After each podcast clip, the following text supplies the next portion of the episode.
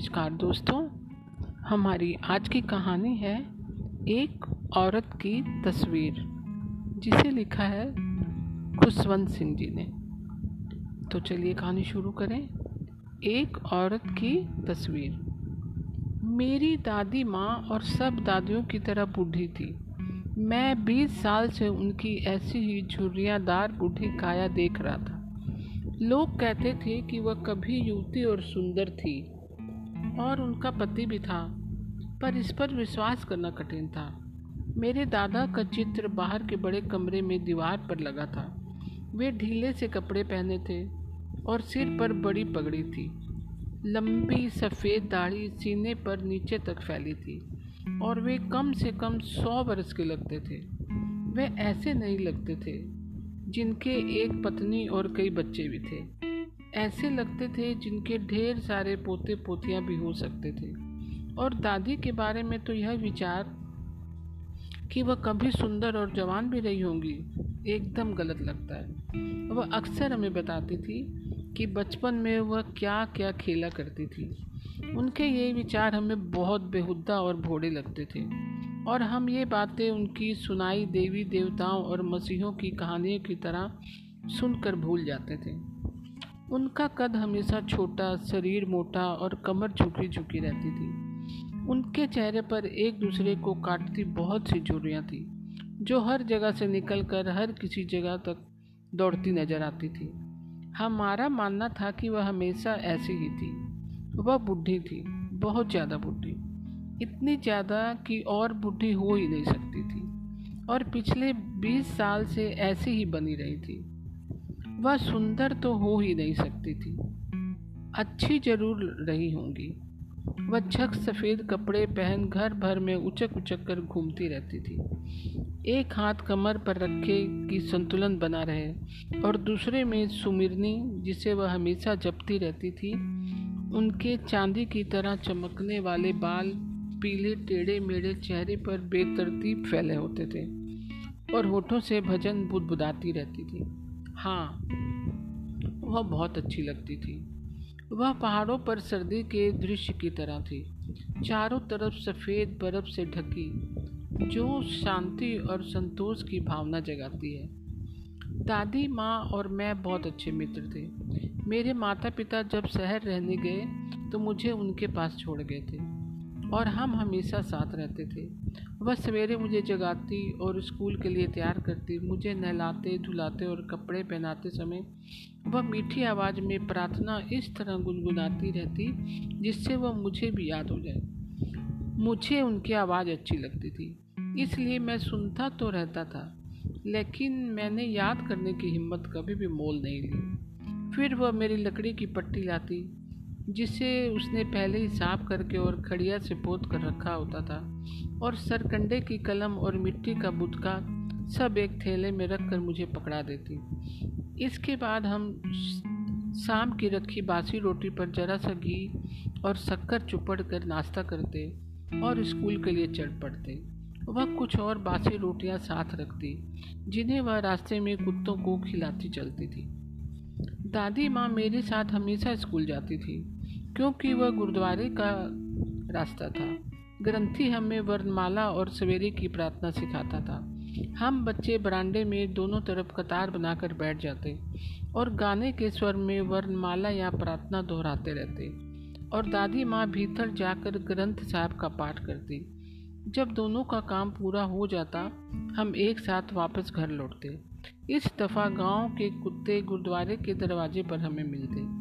वे हमारे पीछे चलते। दादी माँ द्वारा फेंकी जाने वाली रोटियों के लिए वे लड़ते झगड़ते घर तक जाते।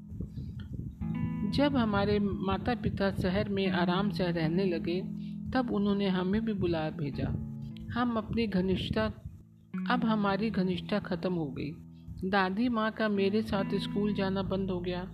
मैं बस से अंग्रेज़ी स्कूल जाने लगा।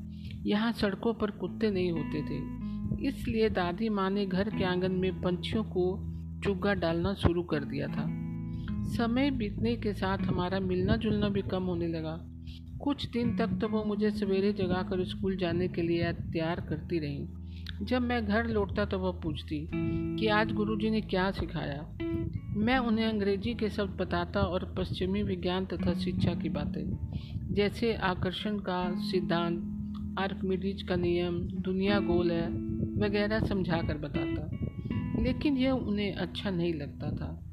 इसमें वह मेरी बिल्कुल भी मदद नहीं कर सकती थी। अंग्रेज़ी स्कूल में पढ़ाई जाने वाली ये बातें उन्हें बेकार लगती थी और उन्हें दुख होता था कि यहाँ भगवान और धर्म के बारे में कुछ क्यों नहीं बताया जाता।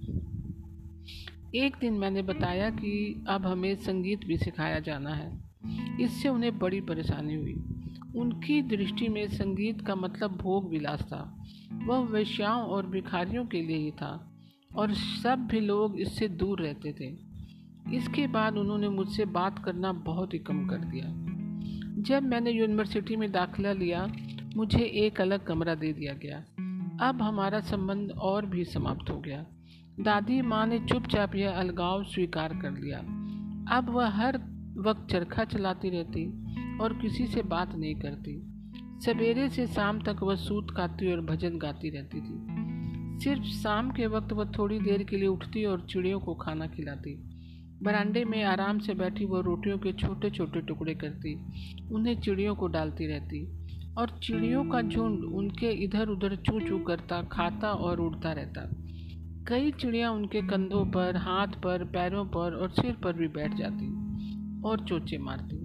लेकिन वह उन्हें उड़ाती नहीं थी, बल्कि मुस्कुरा कर रह जाती थी। उनके लिए दिन का सबसे सुखी समय यही आधा घंटा होता था। जब मैं उच्च शिक्षा के लिए विदेश जाने लगा, तब मैंने सोचा कि दादी माँ इससे बहुत दुखी होंगी। मुझे पाँच साल बाहर रहना था और इस बीच पता नहीं क्या हो जाए। लेकिन दादी माँ जो की त्यों रही, उन्होंने कोई दुख नहीं प्रकट किया। वे स्टेशन पर मुझे छोड़ने आई। और धीरे धीरे प्रार्थना करती रही। उनके हाथ में माला थी, जिसे वह चुपचाप जपती रही।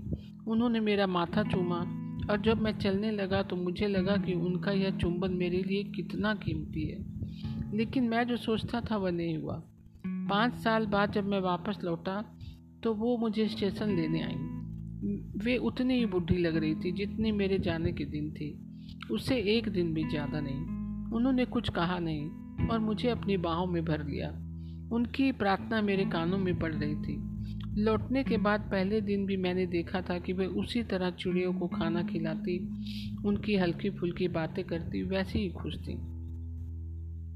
शाम को उनमें एक परिवर्तन दिखाई दिया। आज उन्होंने प्रार्थना नहीं की, अपने पड़ोस की एक औरतों को इकट्ठा किया, एक ढोलक ली और उसे बजा बजा कर ज़ोर ज़ोर से गाना शुरू कर दिया। कई घंटे वह इस पुरानी ढोलक पर गाती बजाती योद्धाओं की घर वापसी के गीत गाती रही। हमें उन्हें समझा कर रोकना पड़ा कि इससे उनका तनाव बढ़ेगा। मैंने पहली बार देखा कि उन्होंने हमेशा की तरह प्रार्थना नहीं की थी। दूसरे दिन सवेरे उन्हें बुखार चढ़ गया। डॉक्टर बुलाया गया तो उसने देख कर कहा कि कोई ख़ास बात नहीं है, बुखार उतर जाएगा। लेकिन दादी माँ ने कुछ और ही कहा, कहने लगी, अब उनका अंत निकट है। उन्होंने कहा कि कई घंटे से प्रार्थना नहीं की है इसलिए अब वह किसी से बात नहीं कर, करेगी बल्कि सारा समय प्रार्थना में ही बिताएगी। हमने इसका विरोध किया लेकिन हमारी बातों को नज़रअंदाज करके वह शांतिपूर्वक खाट पर लेटी चुपचाप सुमरनी फेरती प्रार्थना करती रही। हमारी उम्मीद से पहले ही उनके होठ अचानक बंद हो गए।